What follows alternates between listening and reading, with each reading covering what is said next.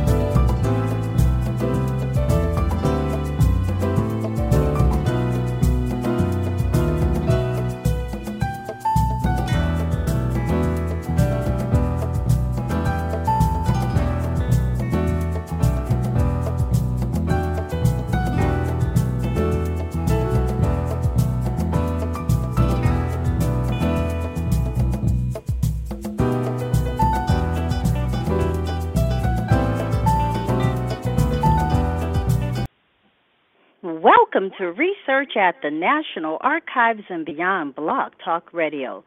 This is your host, Bernice Alexander Bennett, and I want to welcome the callers and chatters to Research at the National Archives and Beyond. This show will provide individuals interested in genealogy and history an opportunity to listen, learn, and take action. If you have logged in as a guest and you wish to participate in the chat, you can sign in through your Facebook account or Blog Talk Radio.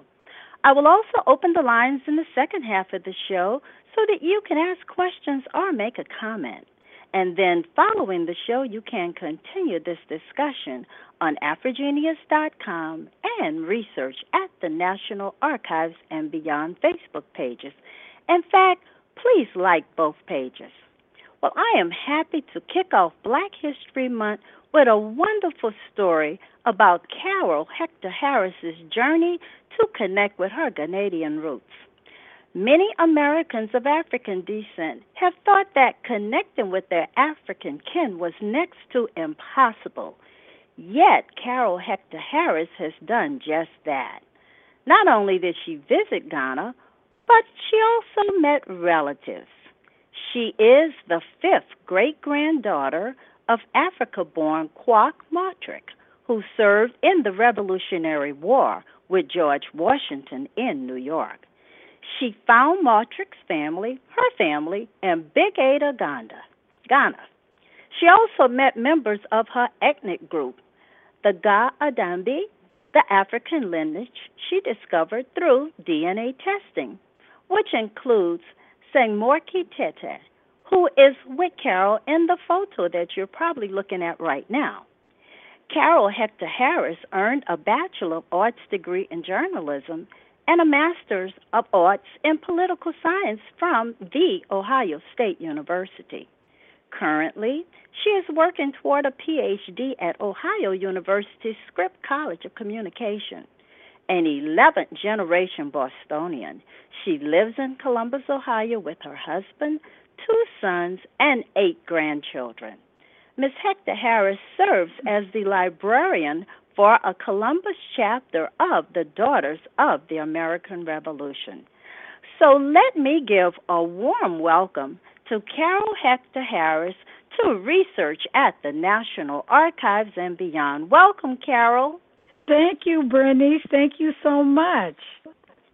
Well, Carol, I'm so happy to have you on the program because I read your journal as you were going through uh, what was going on in Ghana. And so mm-hmm. I'm just looking forward to hearing you share this story with us. But wait, before we get to Ghana, just tell us why and when did you begin to get involved in your genealogy and searching your family roots? Well, my father started sending me um just stuff from the family back in the it was around the mid 70s. And um he knew that I had an interest in the family because uh you know, one day I was talking to my parents in their bedroom and I was sitting on my father's side of the bed, and I happened to glance down, and I saw this really thick book, and I moved some magazines from the top of it, and I noticed it was the Holy Bible, but it was the thickest Holy Bible I had ever seen. It wasn't like the Bibles that we had at church at all. So I picked it up, and in the first um, couple of pages, I noticed handwriting with names, uh, birth dates, time of day that people were born. So I asked my father, who were these people and whose Bible this was? And he said, well, Ma gave it to me, his mother, my grandmother. And um, she was the oldest among her siblings. And she had written down the dates and times of birth of all of the siblings and even cousins. And, you know, I was the youngest. I was the oops in the family. I was the youngest. Uh, and, mm-hmm. you know, as I was, you know, at a very early age, the elders in the family started passing away. And I never really got to know these people. But yet, people in the family were always referring to them, but I didn't know them. So I was always asking questions. And I guess that's how my interest began because I was wondering who are these people that everyone else knew, but I didn't. And like I said, because my father knew that I had this curiosity, this interest in the family, after I got married and moved to Columbus, Ohio, um, you know, he just started coming across stuff in Boston and just started sending it to me. So I started on the tree. And um I just started writing down who I knew and then there was stuff I didn't know, so I would send away for uh birth certificates and you know, it was all Massachusetts, so I was sending away um to the vital statistics office um to get birth certificates, death certificates, you know, that kind of stuff. And, you know, I was working and I was going to school and I had young kids at the time, so I couldn't dedicate a lot of time to it. But as I went along, you know, I was collecting stuff and I was asking my mother and father, you know, about um people in the family that, you know, like I said, that I didn't know and that helped me fill in other parts of the tree.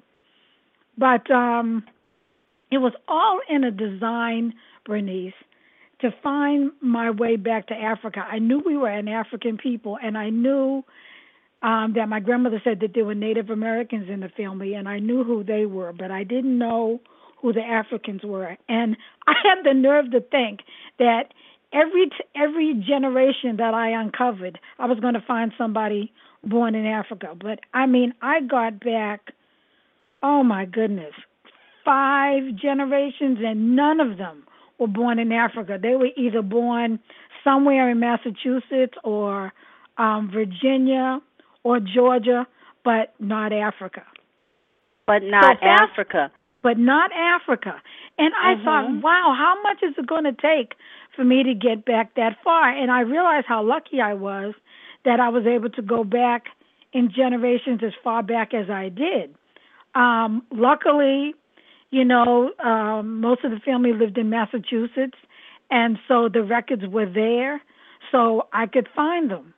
But um, there was, you know, there were other parts of the family, other branches where it was, you know, tough continuing. But um, lucky for me, I just kept going and filling in that tree and kept going and filling in that tree until, wow, fast forward to 2010. I'm in Boston at um, in Natick at my sister Beverly's house, and we had these folders, Bernice. I tell you, there were folders that covered her dining room table and in a box, and they were all records of different family members that we had researched. And we got to this one line, and we mm-hmm. could not figure out who the parents were, the parents of Chloe Jacobs. And we were just banging our heads against the wall trying to figure out where hadn't we looked? But we had looked everywhere. I was convinced we did. So I thought, that's it, Beverly. I said to her, that's it. I'm going to go Google Chloe Jacobs. And Beverly said, You're going to do what? And I said, I'm going to Google Chloe. I jumped up from her table and ran to her computer and I started, I Googled Chloe Jacobs. And mm-hmm. up comes a document you know how oftentimes you go to Google and it never gives you what you're looking for? Well, I thought yes. this was the case. There was a document that said African Americans in Stoughton in the 1790 census. And I thought, what the what the heck is this? So in the 1790 census, there were the names of three men. None of those names did I recognize. So mm-hmm. I went down the document. Before I go any further, Beverly was standing over my shoulder looking. And the person who compiled this document, his name is David Allen Lambert. And when Beverly saw that name, she said, Oh, I know that guy. And I said, You do? She said, Yeah, he's a member of the New England Historical and Genealogical Society, just like me. But I didn't know he was putting together this document. Still, at this point, I hadn't seen Chloe Jacobs. So I scrolled Bernice down to the 1800 census. Don't see any names I recognize um, either 1810 or 1820 was missing. I forget which one. But I got to, oh goodness, it must have been about the 1840 census, and I found Chloe Jacobs. But I also found her with people last name Campbell. And I knew the Campbells because they were my grandmother's cousins. But I didn't really know the names. I just knew the last name. So I thought, wait a minute. So I saw that group, and then I went back the previous the, the the 10 years that I saw before that and I started matching up relations until I got all the way back to 1790 and I found Quock Martrick. Wow. I okay. I was just totally stunned that that odd name, and I even said to Beverly when I saw it, I said, "Quock, who would name their kid Quock? What kind of name is that? I had never heard that name before. So come to find out, after all of that, Quock Martrick was the eldest person in the family. And with a name like Quock, I figured, oh, he probably came from Ghana. His name was probably Kwaku, because I know the name Kwaku is an Akan name for boys. So I thought, hey, I Googled Chloe and I found this. I'm going to Google Quock Martrick. Lo and behold, what comes up? This book that was compiled by the Daughters of the American Revolution called Forgotten Patriots. And so, sure enough, Quock Martrick was in there. And I thought, whoa, he was in the Revolutionary War. So then what do we do next? Go to the National Archives to get his uh, Revolutionary War records. And I tell you, Bernice, when they came back, it was enough to knock me to the floor. It said that he had been born in Africa. So finally, this is from from the mid 1970s to 2010. It took me that long to find an African born ancestor in my family but it also gave his birth date. And so when I saw that, I went onto the computer to look up what day of the week that date was, and it was a Wednesday. And I knew Kwaku was an Akan name for boys born on a Wednesday. So I thought, oh my gosh, this is really his name.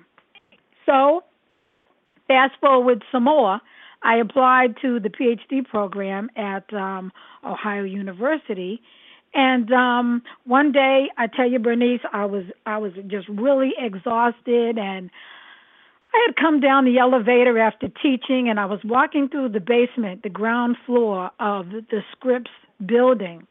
And I happened to notice a poster inside a glass case and it said um, Ghana Society uh, Media Society and Governance. And I thought, oh my God, there are going to be people here coming from Ghana. So I got in the car. I called Beverly and I said, You're not going to believe it. But there are some people that are going to be coming here from Ghana. And I'm going to ask them, Who do I need to contact to try to research our family? So I went to the meeting. Come to find out, it wasn't a meeting with folks from Ghana at all. It was a study abroad meeting. And I was the only um, graduate student there. So at the end, I asked um, Professor Kalyango if there was any possibility that I could apply for the study abroad program. And he told me I could. So I get in the car again, called up Beverly, and I said, You're not going to believe it. I went to that meeting, but there was no one there from Ghana. She said, Oh, no. And I said, But wait. I felt like Ron Popeil. I said, Wait, there's more. I said to her, It's a study abroad program, and I'm going to apply to go. So I applied, I got accepted. And miraculously, Bernice, three days after I got accepted into the study abroad program, we got an update from Family Tree DNA, an updated analysis on my brother's DNA. And it said that we were related to um, an ethnic group in Ghana by the name of the Ga Adangbe. And I had never heard of the Ga Adangbe before. I have heard of the Akan. Um, I heard of Yaa Asantewaa, you know, but I never heard of the Ga Adangbe. I thought, who are they? So what do I do? I Google that too. And sure enough, there was all kinds of information on the web about the Ga Adangbe. So that was in September 2013. The trip was uh, right at the end of um, that term, and so I end up in Ghana that December. And I tell you, uh, Bernice, when I got off the plane, I couldn't. I really, I couldn't believe my feet were standing on the ground where my great great great great great grandfather came from. In fact, in the on the flight, um, I always sit by the window, and um, luckily it was light out when the flight hit the coast of Africa. So I saw it, and I thought, man, I can't believe I'm looking at Africa. I I am actually going to be here. So when I so when I got to Ghana, I was I was almost in a state of shock and wonderment because I couldn't believe after all this time I actually made it. So the next day, Ohio University is affiliated with the African um, African University College of Communications, and so that's where we went the first day after we arrived. And um, we had lunch with the student leaders of like uh, they were like the student government. We had lunch with them. So I'm sitting at a table with three women, and one of the women says, "So Carol, um, what are you going to be doing while you're here? Are you studying anything in particular?" And I said, "Well, you know, I am. I I found out a few months ago um, that I'm related to an ethnic group in Ghana, and I'm also looking for my great great great great great grandfather's family. The ethnic group is the Ga Dengbe. Well, don't you know, one of the women sitting there, one of the three, raised her hand and said to me, I am Ga Dengbe. Well, I tell you, the table and the chairs couldn't get out the way fast enough because we jumped up and hugged and held on to each other like we were connected with superglue. It was like we were holding each other and like trembling.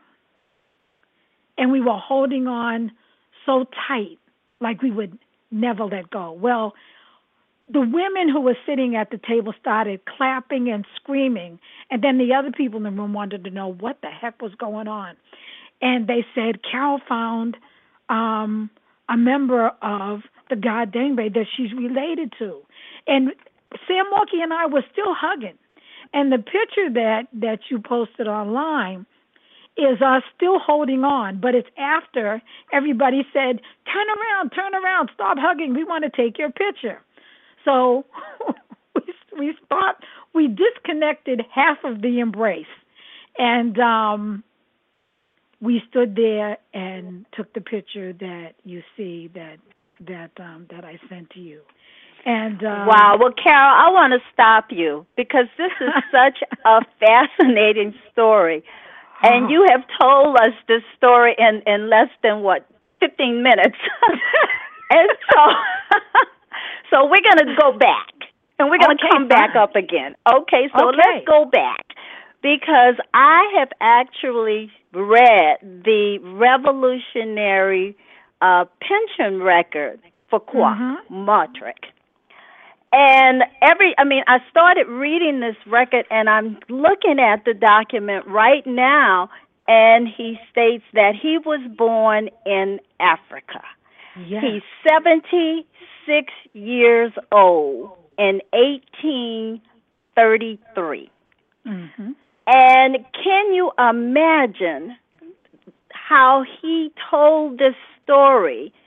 or shared this story of where he came from and how he was in the Revolutionary War. And you, as his fifth, you are the fifth great great granddaughter? Yeah.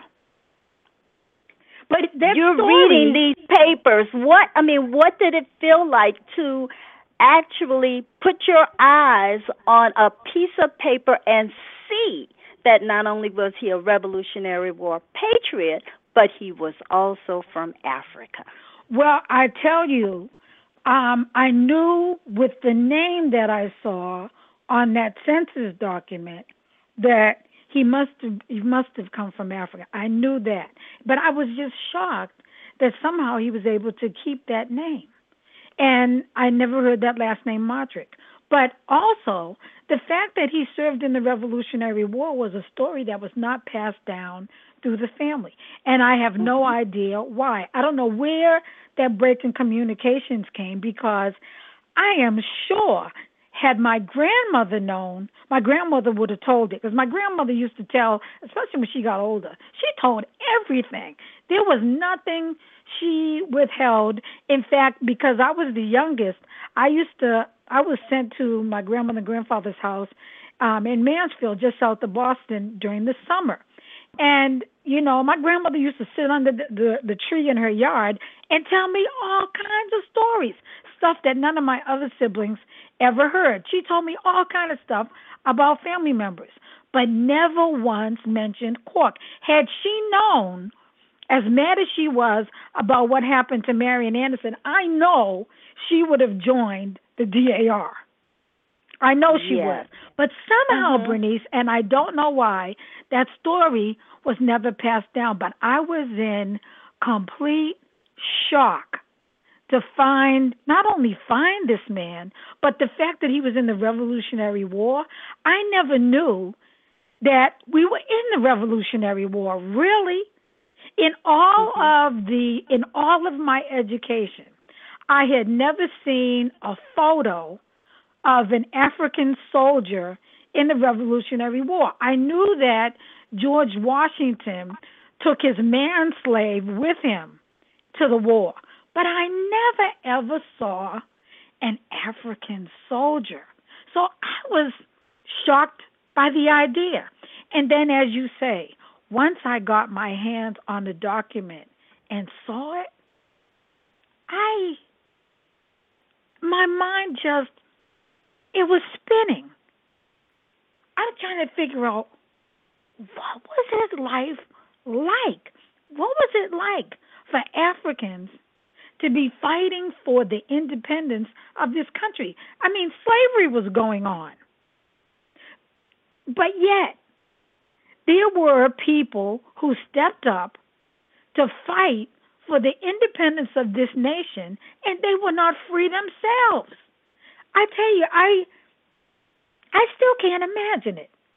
I still have a well, hard time imagining all of it. Right. But one of the things about you and your research is that not only do you have Quock as a revolutionary uh, war veteran, but you found there's 12 people in your family tree. Yeah all yeah. Revolutionary War veterans. Yeah. So what came first? Was it finding Quock and then everybody else fell into place, or did you yes. Find maybe yeah. some others? Tell, uh, help us understand this because we are going back to Africa, but let's talk about what's going on with you make connecting the dots with all of these 12 Revolutionary War veterans. Well, you know, once we found Quock, and we found his wife Chloe Dunbar. Then we were able to to connect Chloe to the other man on the 1790 census, which was who was Quock's, who ended up being Quock's father-in-law. So by researching Quock, his father-in-law, Chloe, all of these other people were were revealed to us, of course, one at a time. And so as as one person is revealed, go and research that person. And come to find out they were they were in the Revolutionary War and by this time I I had purchased the book that the DAR published, the Forgotten Patriots book that that lists all of the African um, soldiers as well as the Native American, um, the first American uh, soldiers. And so as we found people, we looked them up in the index, and sure enough, they were there. So one at a time, we're finding these people, and it reminded me of how my grandmother used to say, "Birds of a feather flock together," and Mhm. it it is so true because all of these people, and I'm sure the community was small, but all of these people who I guess shared the same ideas and the same views, they all hung around together. And eventually their children started marrying each other. And why not? Yes. They mm-hmm. all had the same they had the same ideas about what was going on. They shared that. And I mean, they didn't know it when they first knew each other that they would end up being related, but they were. And so it it was like that. Little by little, one by one, we started uncovering all of these other Africans who served in the Revolutionary War. It it just took my breath away and and and still takes my breath away. It takes my mind away. Every time in the family history search every time i uncovered someone i would have to sit back and think about what in the heck was their life like then Yes. that would lead me to read the contemporary history but it's not us writing it so it's somebody else writing about what was going on during that time, but it's still not the experience of Africans. You know what I'm saying? So Yes. you get an idea, a general idea of history, kind of, sort of, but through the eyes of someone else's experience. So you still don't know what their lives were like. So it just makes you sit back and wonder and think and ponder and wonder and think some more and continue to uncover because with every individual, every nugget of information that you uncover, Bernice, I tell you, it's a cause for celebration. I I remember when, um, oh God, this was back in the late '90s. I was at the Schomburg Center in New York, and the Schomburg Library, and uh, I was looking up some information on my grandmother's grandfather, Charles Henry Tyler, who was in the same line. And uh, I knew he was served in the Civil War because in the Hyde Park section of Boston, there's a street, uh, Tyler Street, named after him because he was the first person who lived on that street. And that story um, survived in the family. My grandmother told it all the time. I knew exactly where he was buried. I've taken my grandchildren um, to his grave um, in the Mattapan section of Boston, and um, I took them. I took them over to Hyde Park, and so that they could see the street where my grandmother's grandfather had a farm, and so that they would get an appreciation for the history. I took them to uh, the Readville section of Hyde Park where Charles Henry Tyler uh, mustered into the Civil War, just to give these kids an orientation to um, how, people in our family and what they did, and something certainly to be um, be proud of. But with every discovery, Bernice, it was cause for celebration. And at the Schomburg, when I found a document about Charles Henry Tyler being in the Civil War, um, it was a document I had never seen before. I jumped up and shouted. I just lost myself.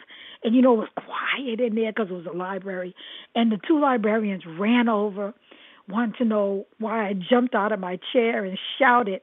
And when I told them that it was a record of my grandmother's grandfather from being in the Civil War, they were just all excited and happy. And um, they told everyone else in the in that general vicinity what it was I found, and the people applauded. But I I tell you, it is a serious cause for celebration every time I I have found a nugget or Beverly has found a nugget of information and it is not lost on us that we were ve- we are very fortunate that we're able to trace our family in the way that we have. That's not and to you say are you are so fortunate and sorry to cut you off no, that's okay. but we have a we have a question coming out uh, on the phone but i want to take a break uh, just a quick break and then Okay. caller as soon as we come back we're going to take your question and i just want to say that there's comments coming out of the chat room and one of the comments is we need our storytellers You know, our Okay. children, they don't see, they need the images, they need the stories, they need the stories and the storybooks and the movies. And, uh, you know, sometimes they see the real graphic, horrific Hollywood slave movies, but they also need to see the movies about what you're talking about. Yeah. And so we're certainly going to come back and continue this discussion, but a quick break, okay? okay.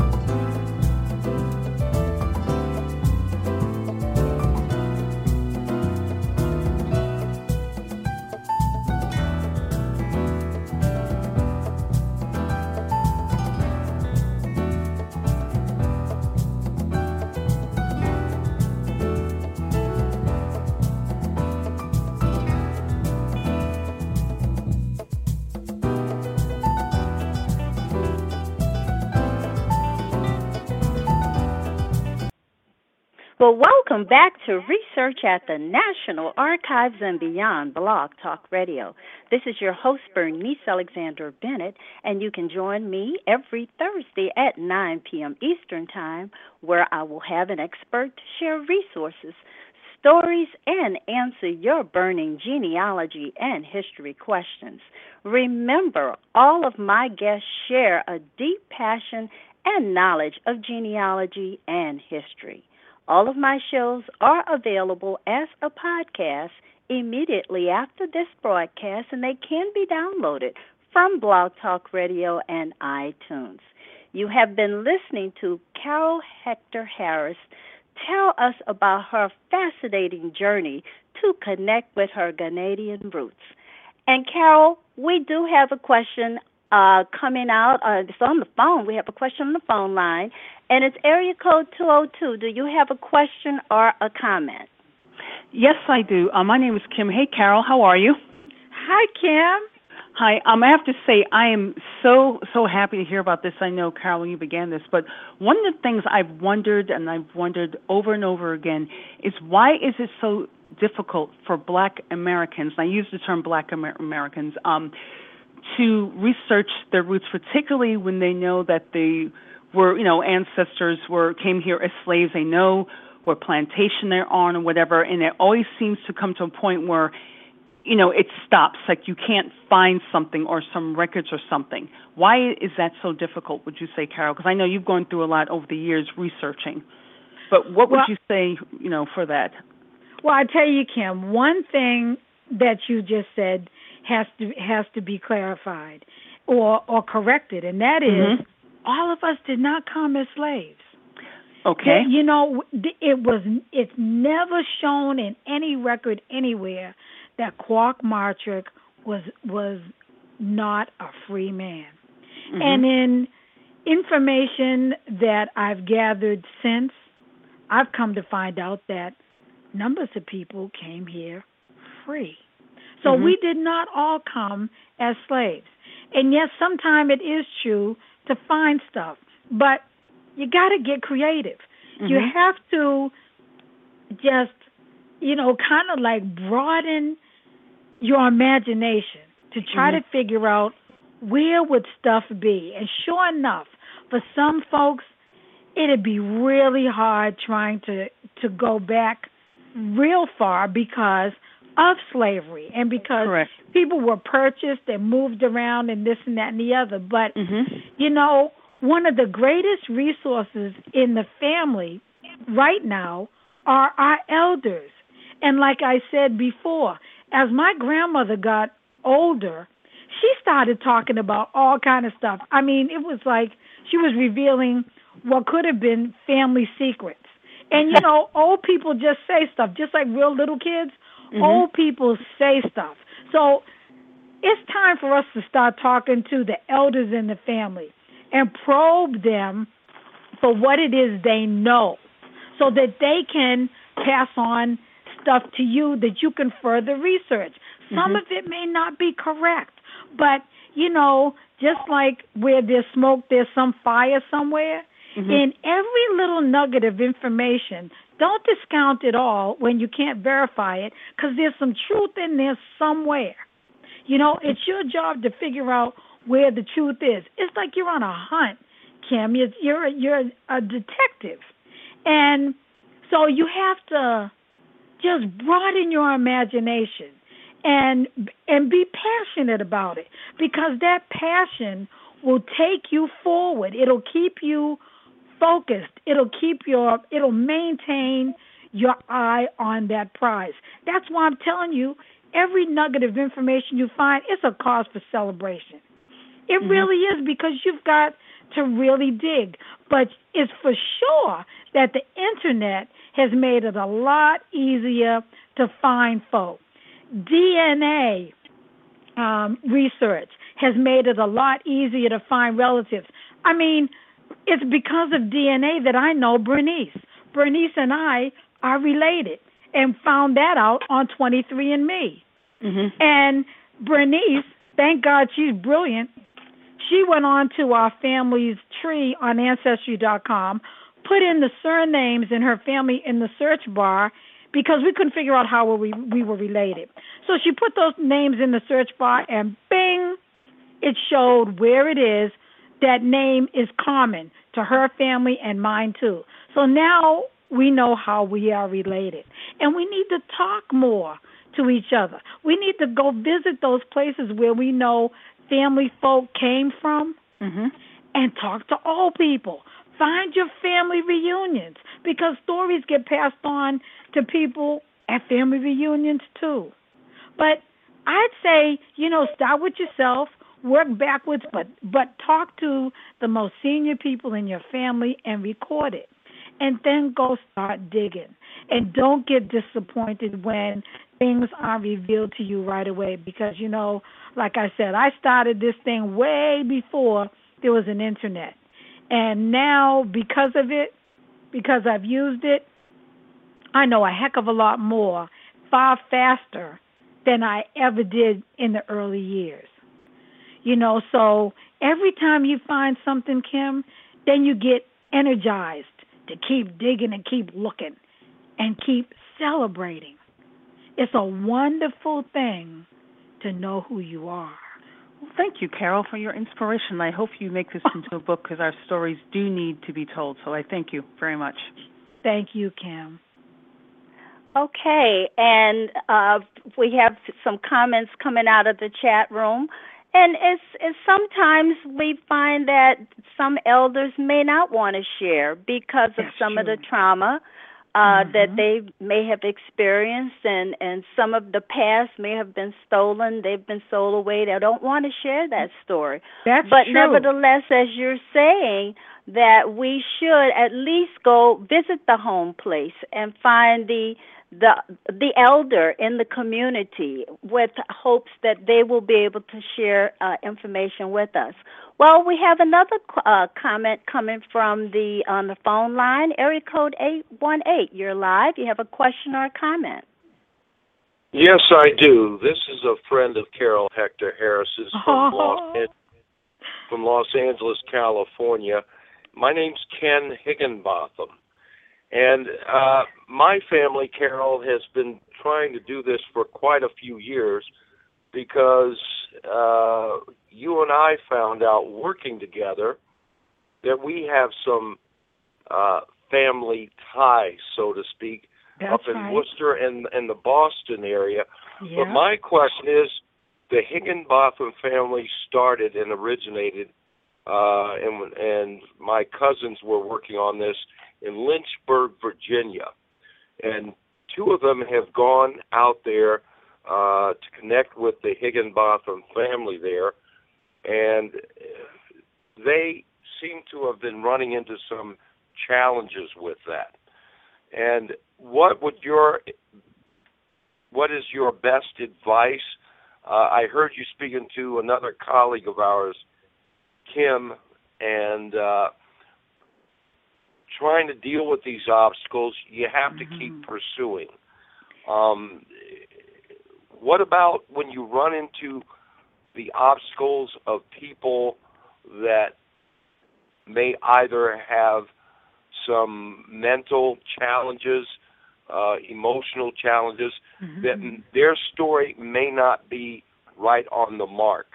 Mhm. What what advice would you have to keep moving forward? And I understand the bit about talking with the elders. Mhm. Uh, I learned so much from that, but again, there could be challenges. Yep, you're you're totally right. You know, as I said, there were things that my grandmother told me and my siblings, and you know, some of some of the the information wasn't accurate, but some of it was close. So even when you don't find the exact piece of information, there's a hint in there. That's why I say you have to keep your you have to keep your mind wide open. And like Bernice said, you know, there are folks in the family who, because of trauma, they really don't want to talk about things that happened. And you can understand that. But, you know, often there are um, there are records that may exist uh, where it is that you know your family originated, or at least where you think they originated, and so you try to uncover that. You know, if you go to some of these um, small town historical libraries, you know, librarians are a wealth of information. Sometimes, you know, I have found that some people are just there waiting, like dying, waiting for somebody to come along and ask them stuff. And boy, do they know where stuff is. So, you know, I guess the the the biggest thing is not to get disappointed and to just Well- to keep your mind wide open to to hunt down every nugget of information and you know yourself as a journalist that's what we do we It- we're it- detectives. We hunt down information. You know, and I think it's asking the right questions and and being tenacious. And and I know of your ambitions uh, of of wanting to pursue this for many years, and I really, really applaud you for doing that, Carol. thank you. Uh, thank because Sam. again, particularly with black families, we I, I think in many areas we've lost that. Um, you know, we get sort of caught up in a quagmire with that, and as far as people uh, being shifted in other directions, may have come out of of uh, different environments, which could could be an impediment and impair the whole process of trying to find out from whence we come. Yeah, but And- don't get discouraged. That you you do bump up against roadblocks. You do. But, you know, just kind of like, you know, float like a butterfly and sting like a bee like Muhammad Ali, you know, sometimes you Right. to like step to the side and avoid that roadblock or, you know, do what you can to bypass that and find another path. You know, and I'm not saying that you'll always find everything because given our history, man, it is tough. And there's some stuff that we'll never know. You know, like I started, like I said in the beginning, spread all over Beverly's dining room table were folders like you would not believe, and a big box full of stuff too. And so th- those folders represent various lines in the family tree. And so we're always pursuing this one and that one and the other one. It's just, as luck would have it, frustration that day can hit a fever pitch. And I thought, the heck with it. I can't think of where else we can look for Chloe's uh, family. I'm going to Google her. And I did. And thank God I did because I found Chloe and then eventually I found Quock and I found my family in Ghana, his family. Right. Well, take us back to Ghana because this is, I mean, it's it's just so exciting to hear you share. Just share the advice. I mean, don't get discouraged, which is exactly right on target. Don't get discouraged. Keep an open mind. And as you said, librarians are a wealth of information, which oh, indeed yeah. is oh, it's it's so so so true. So now take us back to Ghana because when you when when I took you back to to help us understand how you found your ancestors and how you connected with them to the Revolutionary War and Quock to Africa, you you were now meeting someone from the the clan. So tell us more about your visit now, and tell us about the group. Well, um, as soon well when Sangmorkie and I were able to settle down and gather our thoughts, she immediately said to me, "Well, I'm going to um, take you to my family home." And so um, I talked to my professor, and of course, he said it was okay for me to do that, to go with her. And so uh, two days after we met, uh, we took a cab, two buses, and another taxi to um, her home village. And I've got to tell you, the the craziest that I don't know, it's not even crazy. It's it's almost I don't know what it is. It was a uh something that happened that has never happened to me really before. I get out the cab when we got to her family's compound and I get one leg out of the cab, Bernice, and I look up and I see a woman that reminds me of my grandmother my father's mother. And I couldn't get out the cab. I couldn't get my other leg out the cab. I was like frozen right there. I couldn't move.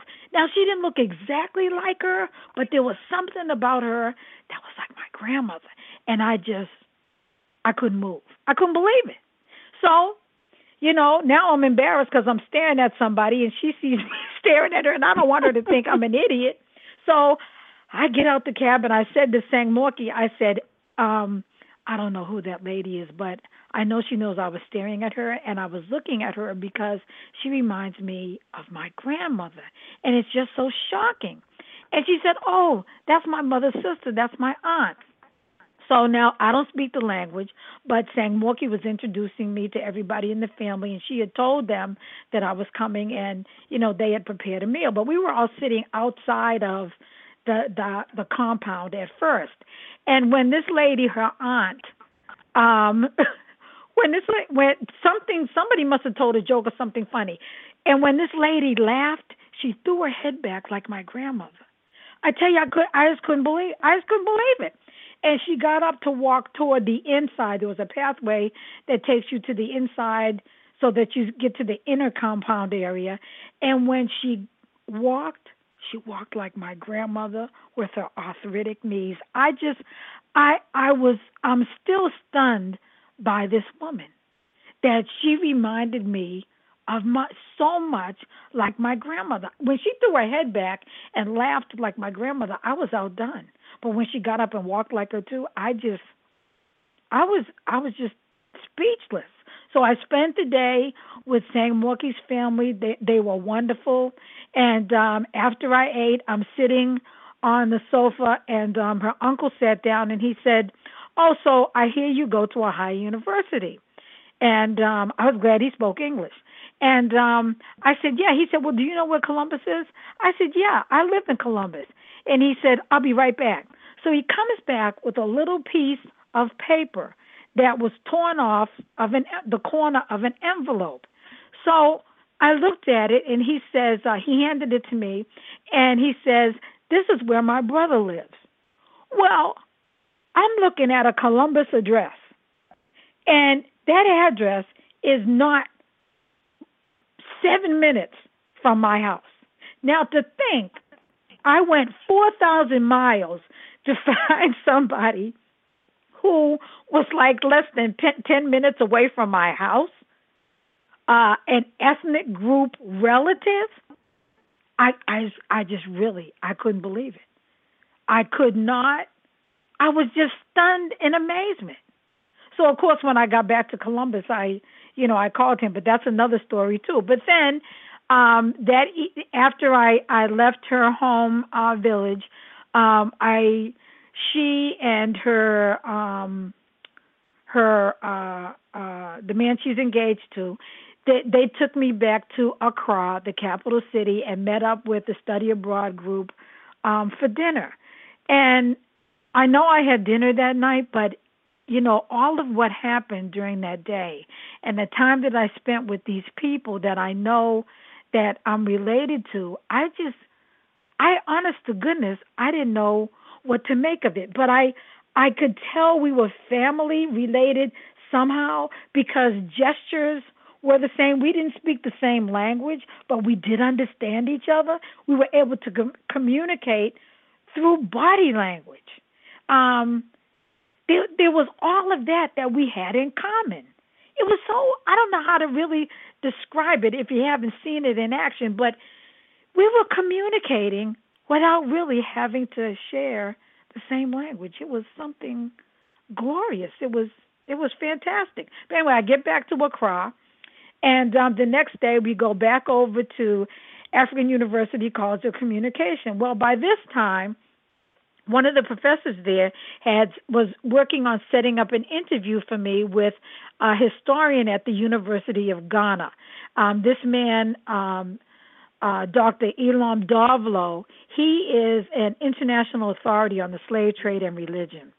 So, thank goodness, Dr. Jokoto was setting me up, um, setting up an interview for me with him, so I could learn more about the god Dengbe and slavery and all of this.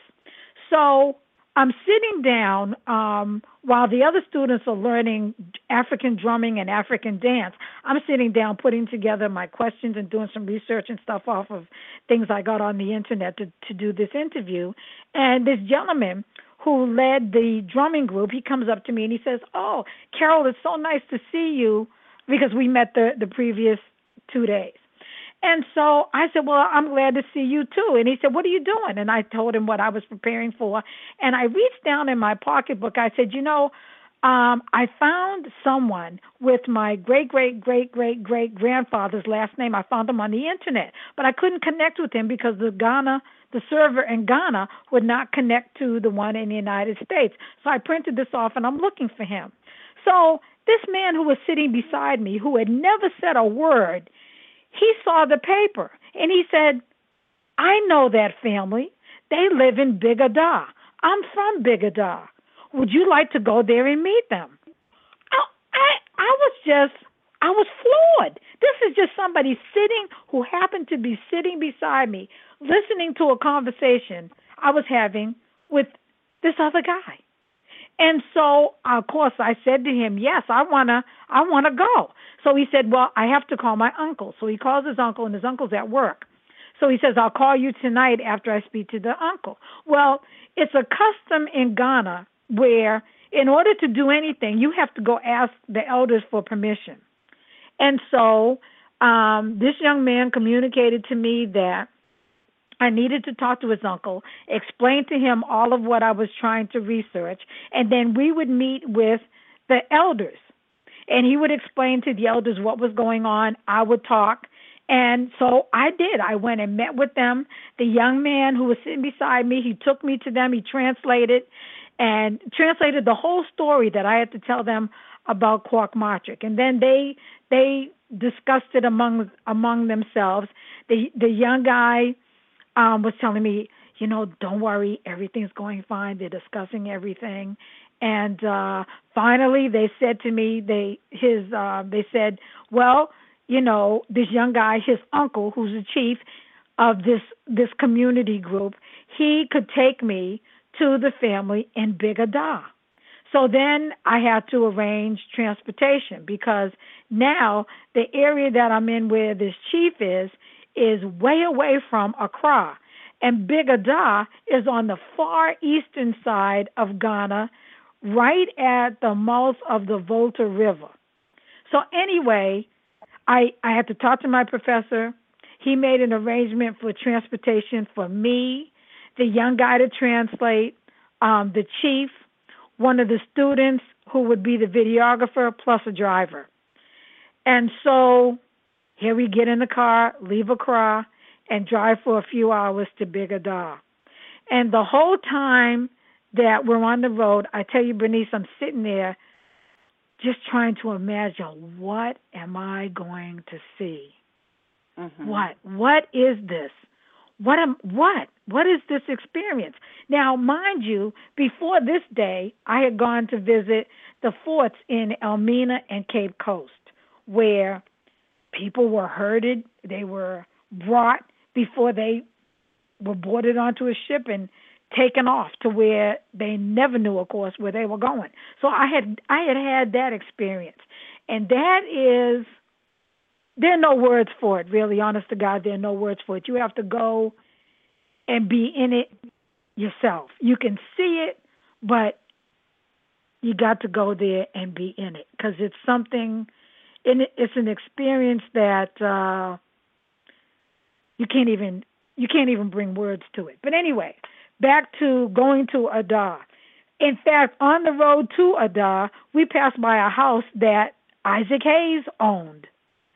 Why he ended up in Ga Adangbe territory in Ghana and built a house, I have no idea. But it was pointed out to me um, on the road. But anyway, we get to Big Ada, and uh, we parked the car at uh, the like the end of this alley, and we couldn't drive up any further because it was so narrow and kind of rocky.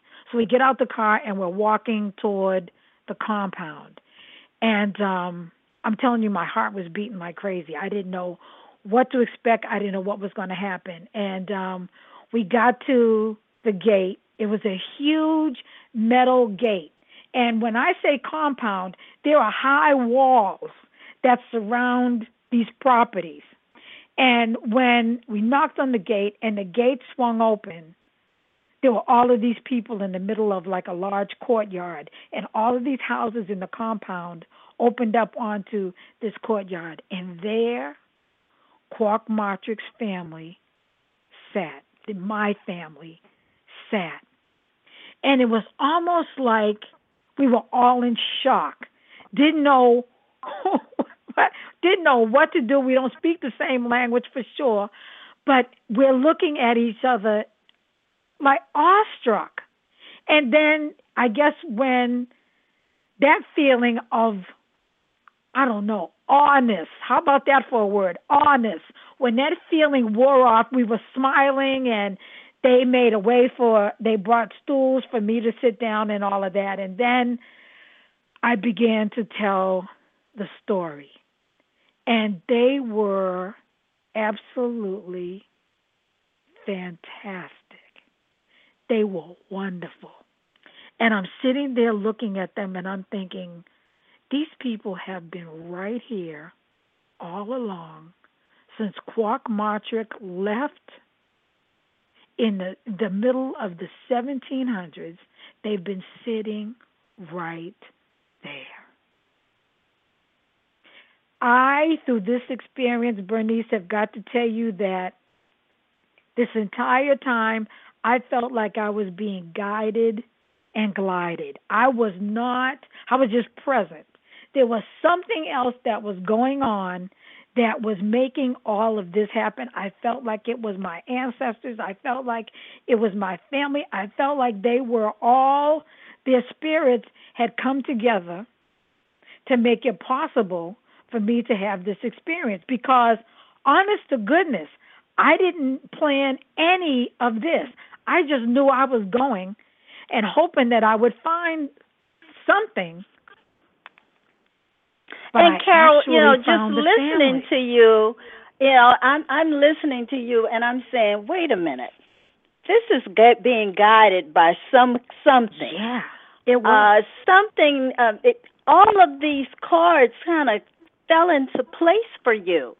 They from did. finding out about the study abroad program, meeting yeah. someone, and then you're now uh, sitting before uh, your family.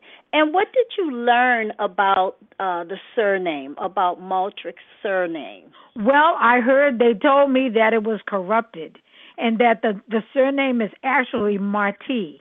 In fact, um, once we got our minds around the fact that we were related and they understood Quock Martrick's story, and how I was these generations down from him, they decided that I needed a name. I needed a new name.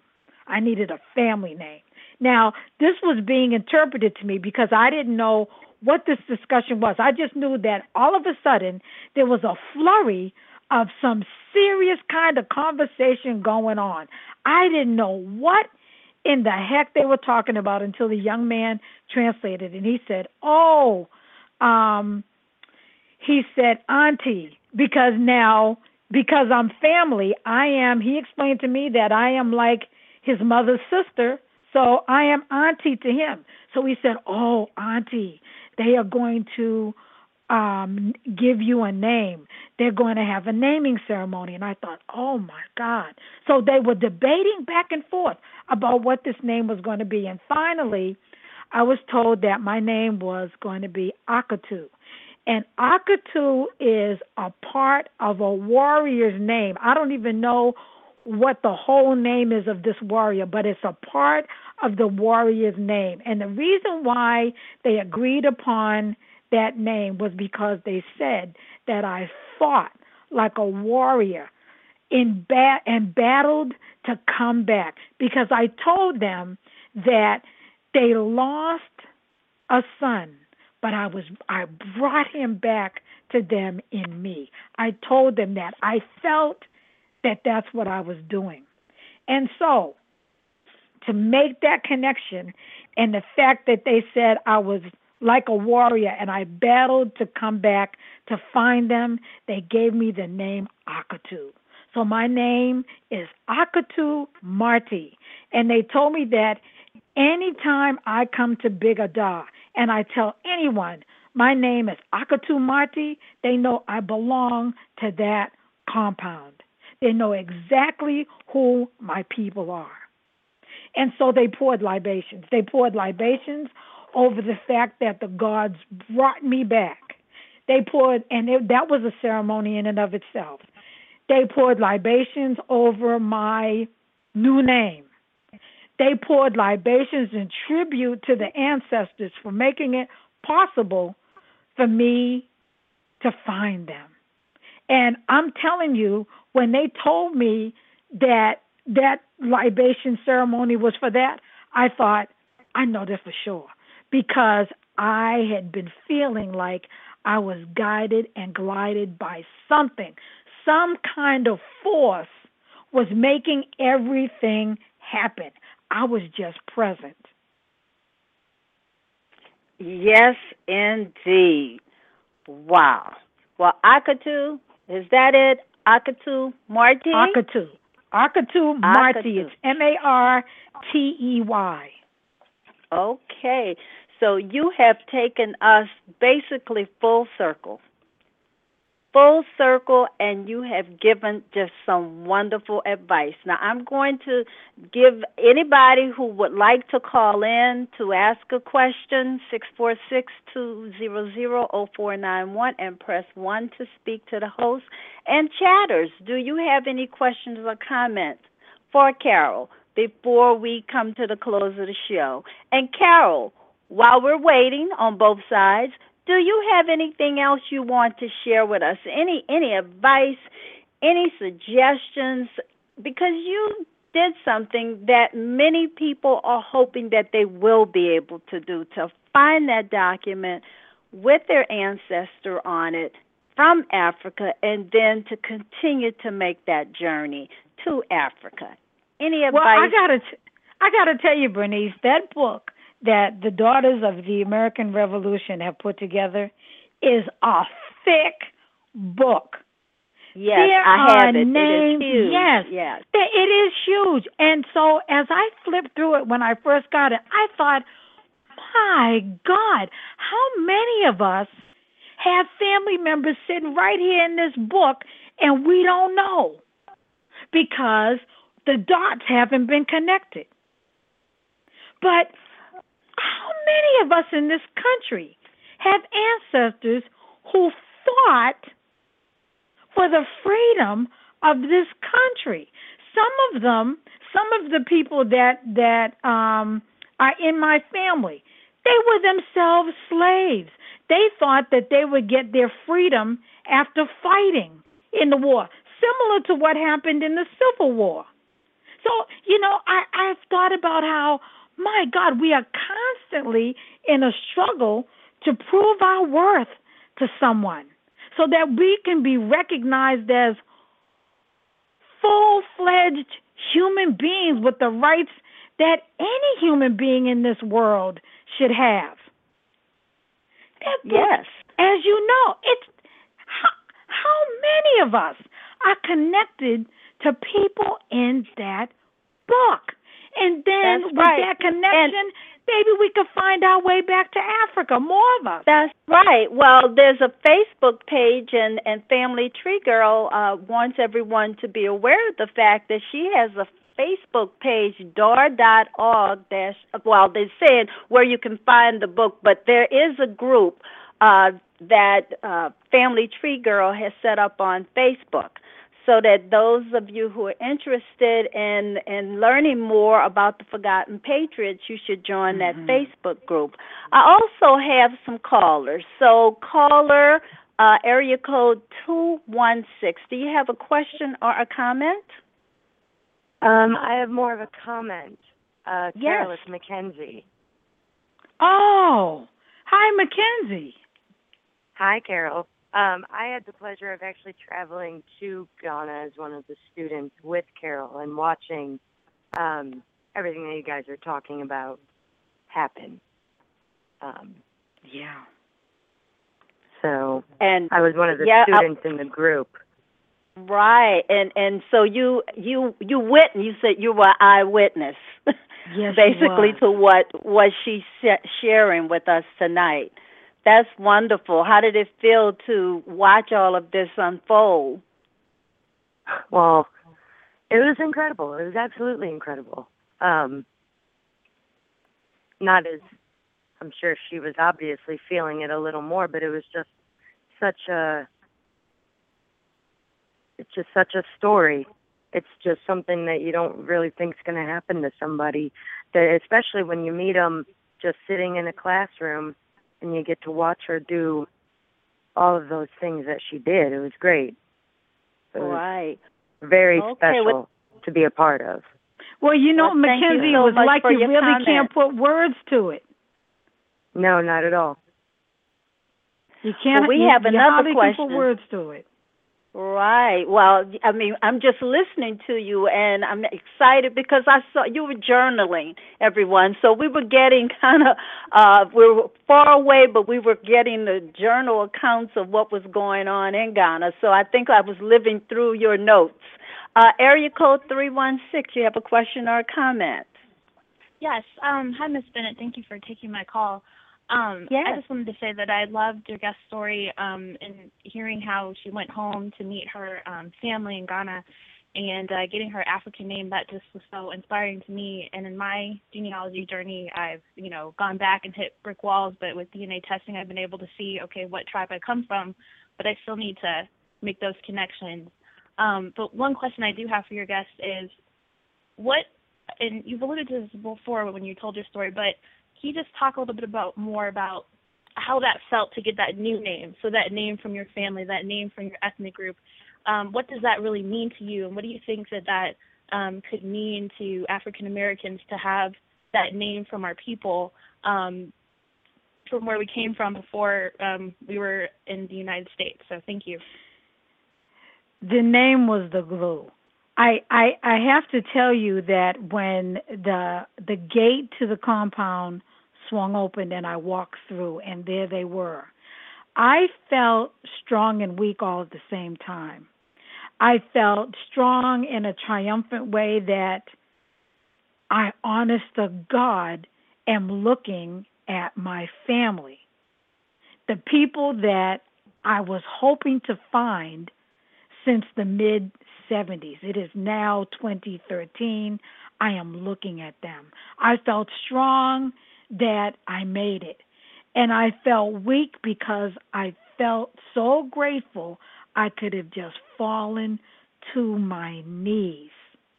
I was I I was overcome to the point where I felt weak and could have fallen down. But I had to stand and be strong. And thank God they found a stool for me to sit down because I needed to sit down and really take it all in. And when they gave me the name, it was like I was reborn. I was a I'm a I it confirmed for me my family connection. It did. Now, I have also got to say that the Ga Adangbe is not the only ethnic group in Africa that I'm related to. Um, through the DNA testing from Family Tree DNA, uh, we got information about who we're related to all over the place. But then I got a history lesson from Sangmorkie's uncle when he told me the history of the Ga Adangbe and how they began in East Africa and that they just kept going west. You know, through famine, conflict, or whatever, they would just pick up from where they were and move. Well, you know, every time a group of people pick up and move, someone stays. And they move to another place and then something happens and they got to move again. And as he was telling me the story of the migration from East Africa to West Africa, I'm thinking, no wonder I'm related to people there and there and there. I just couldn't get I couldn't get over it. Because when I saw when I got the DNA results and it was telling us we were related to all of these different ethnic groups. I'm thinking, how how is that possible? Well, him just telling me that story of their migration explained it all in like five minutes. And I thought, wow, there's the answer I've been wondering about for years. Getting okay. that name, that was my confirming identity. Right. Well, we have another caller. This is area code six one four. Okay, six one four. You're live. Yes. Okay, you yes, have a question I, or a comment? Yes, my name is Jan Harris. Um, I was calling in to find out um, if Carol, which is my mom, by the way, can elaborate on how the next generation can carry on the work that she has done, as well as my aunt, um, in his genealogy search. Well, I Great tell question. you, I I tell you, Jan. You know, when that gate swung open and I saw our family, and I'm almost ready to cry. I felt like I wish to God that you all, your dad, Ma and Daddy, Granny, Grandpa, Aunt Bert, um, Aunt Uncle Jake, Aunt Dot, everybody I ever knew in the family, I wish to God they could have been standing there to see what I saw. And one of these days, Jan, you gotta go and see our family for yourself. I'm going back. I'm not done. I have no idea yet what were the circumstances that caused Quock Martrick to leave Ghana and come to Massachusetts. I don't have that answer, but I got I was getting close because I was talking to people who know the history and they were telling me other resources to look into um in Ghana. But I was only there for about 3 weeks and there was only so much that I could accomplish during that time and God knows I accomplished far more than I ever thought I would ever do in life. But once you see them for yourself, Jan, you'll never want to leave them. And you'll only want to know how is it this? How is it that? Why this? Why that? We have far more in common with these folks than than uh, we are different. Even as I traveled through Ghana, I saw people who look like people that we know. I saw people who walk like people that we know. I I mentioned how that one lady, she laughed like Granny and walked like Granny. if we go and see for ourselves, that right there is affirming of who we are. We have far more that connects us, that binds us, than we have as far as a difference. We don't have a difference really. I saw people who dance like somebody who doesn't look like them at all. I saw people who look like somebody but walk like somebody else. It was just, I don't know. I don't know how to put it into words. But because I've gotten us to Ghana, all you have to do, Jan, is now pick up the Ghana ball and continue to run with it and see where it takes you. Okay, and so that's your that's your challenge. Well, we have another caller from 614. And uh, if you have your computer on, turn it low, and I'm going to bring you on. Area code 614. You're, you're live.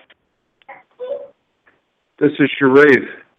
Oh, hi, Sharif. Uh, Mom, love you. I just wanted to tune in. Um, this is a great conversation, for one. And uh, I just wanted to ask what are our steps then to move forward and maybe add it on to the compound there? Um, well, that's funny that you even mentioned that, Sharif, because in the middle of the compound, um, as they have money, they've been stacking cement block. And they told me that their plan for those blocks is to erect a house, a building with bedrooms so that those of us who come back home from the diaspora have a place to stay, have a family place to stay. We don't have to stay in a hotel. We can stay with our family. So, I mean, that could be part of uh, some mission that we embark on is that to help the family erect this building so we have a place to stay when we go. They've they've got a a whole lot of blocks they've collected already. Let me tell you. But the way it was told to me that every time they have money that that they can set aside, they go and buy some more block. And they've been stacking it till they can get the point where they can build it. They've got the foundation already uh, marked off, and the the base the the cement for the base of it is all there. They just have to erect um the building. But right, and know, we have a I comment want, coming out of the chat, Carol, and it's just Okay. saying move forward, but take something back to Ghana. Assist with the children in schools. Bring the children back and find peers and make it a cooperative effort from many directions. So this is a comment from Angela. I also have a question coming out of the chat and was it your DNA information that informed you of the other connections? This is coming from Family Tree Girl, and I I do see I have another question coming online, so I will be bringing uh, the next caller online. So, do you want to respond to those? the uh, what was the and question about the? DNA again? Did was it your DNA information that informed you of the other connections? You mentioned it wasn't just that one group. You said you've you've discovered you were part of Oh, several. Yeah, yeah, yeah. groups. It was the it was the DNA analysis from Family Tree DNA. You know, you know the the the, the you get one set of information from Family Tree and you get another set of information from 23andMe. So I'm just glad that we have both resources, but the Family Tree gives you information right down to the ethnic group level. It it analyzes your DNA right down to it, specific. Now, of course, I guess you know there has to be further research with various um, uh, ethnic groups all over the continent to be able to identify some stuff even further. But thank goodness that there are people who have been willing to be tested there so that those of us on this side or anywhere in di- in the diaspora can figure out who it is that we're connected to. And then you can find out the whys, just like I found out when the man started describing to me the migration from East Africa to West Africa when he when he described that that told me everything that I I made needed to understand. Yeah, it Right, made what's right. on paper sense. It made sense of it. Okay. Well, we have one more caller. Caller, you are live. You have a question or a comment? Hello? Look. Yes, you're live. Question or a comment? Yes, I'd like to uh, make a comment to Sister Hector Harris. Uh, I'm calling from Boston. I know her very well. We used to work together. And I'm just curious to know what precipitated her search. How did it all begin from the very beginning? And my name is Bill. Bill. Yes, Bill. Well, I I got to tell you, it you know, I'm a child of the 60s and during the 60s um when, you know, James Brown said that we were black and proud and then, you know, we can embrace that and we it was all about embracing who we are and our our African identity. You know, with that and the fact that I wanted to know more about my own family, that was why I wanted to find my way back to Africa. I knew we were an African people. And so, who are we really? Where exactly did we come from? Who is the who are the people who were born in Africa that came here? Who? And so that's it was it was the time and my own personal curiosity. It was the 60s and my own personal curiosity, Bill, really, that was the foundation for kicking off the search. Okay, and you know, I can tell you that I, I've had several uh, shows, and I had one show called Searching for Identity, and that's what it sounds like. You certainly did. You went on your search for your identity, and it it certainly was confirmed and reinforced, not only by the documentation, but by the DNA, but also you went to Africa. Well, I just want to tell everyone we're close to the end of the show. Carol, any parting words before we close out tonight? I would love for people to have um, the joys that I've experienced in uncovering nuggets of information. And like I said, I celebrate every time I find something because it's a reason to celebrate. And it is also a reason to sit back and ponder about the lives of the individuals that you uncover and what what what were their lives like? You know, when I saw Quock's will, I was so proud that this man who came from Africa was able to do so well. He owned a lot of property. He couldn't he had three daughters and a son and he couldn't leave his property to his daughters because at the time women couldn't uh women couldn't inherit property. The property went to men. But they did inherit his um household goods. And reading his will, he had a lot of stuff. In fact, I meant to tell you um in doing research, we uncovered a lawsuit that three selectmen in Stoughton uh, filed. They they uh, were trying to take him to court to have the court declare him insane, so that they could just take all of everything he had his his land, his household goods, everything. But uh, he went to court and he defended himself because the judge said that he declared that he was not insane. So they were not successful in stealing all of what he had. But I could not be more proud of that man and what he had done and how successful and prosperous he was in this country. You know, he couldn't sign the will because, you know, English was not his language. He probably knew Dutch, he probably knew German. Uh, because those are the people that in that part of Ghana back then, that's who they had a trade relationship with.